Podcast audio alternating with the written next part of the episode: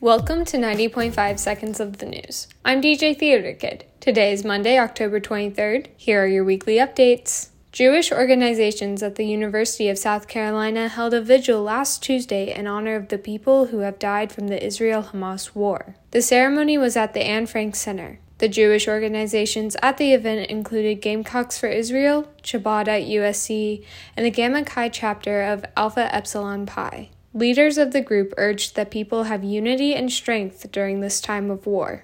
A gathering for a free Palestine protest happened at the State House last Tuesday. The Party for Socialism and Liberation partnered with USC's Arab Student Association, Students for Justice in Palestine, and Dawah on campus to put together the protest. People at the protest called for the political freedom of Palestine, the U.S. to stop helping Israel, and for peace. A counter demonstration gathered to show support for Israel. Both groups said they wanted peace between the two sides. Move over, boys. The girls have got it from here. The Carolina Women's Club ice hockey team made South Carolina history. They played in the state's first ever women's collegiate hockey game at Flight Adventure Park. USC's women's hockey team won the game 2 1 against U19 South Carolina Lady Warriors. Their next game will be against High Point University on November 12th. The game will be held in Greensboro, North Carolina at 9:45 a.m. The Gamecocks lost their third game in a row last Saturday. USC's football team scored 12 to 34 against the Missouri Tigers, making it 5 years since USC has won against Missouri. The Gamecocks are going into their next game against Texas A&M with only 2 wins for the season. The game will be at noon next Saturday at Kyle Field. That's all we have for today. I'm DJ Theater Kid, and this has been 90.5 Seconds of the News. If you want to learn more about these headlines, go to dailygamecock.com. WUSC hopes you have a great day and a wonderful night. Tune in every Monday and Friday at the top of every hour for that week's main headlines. See you next week.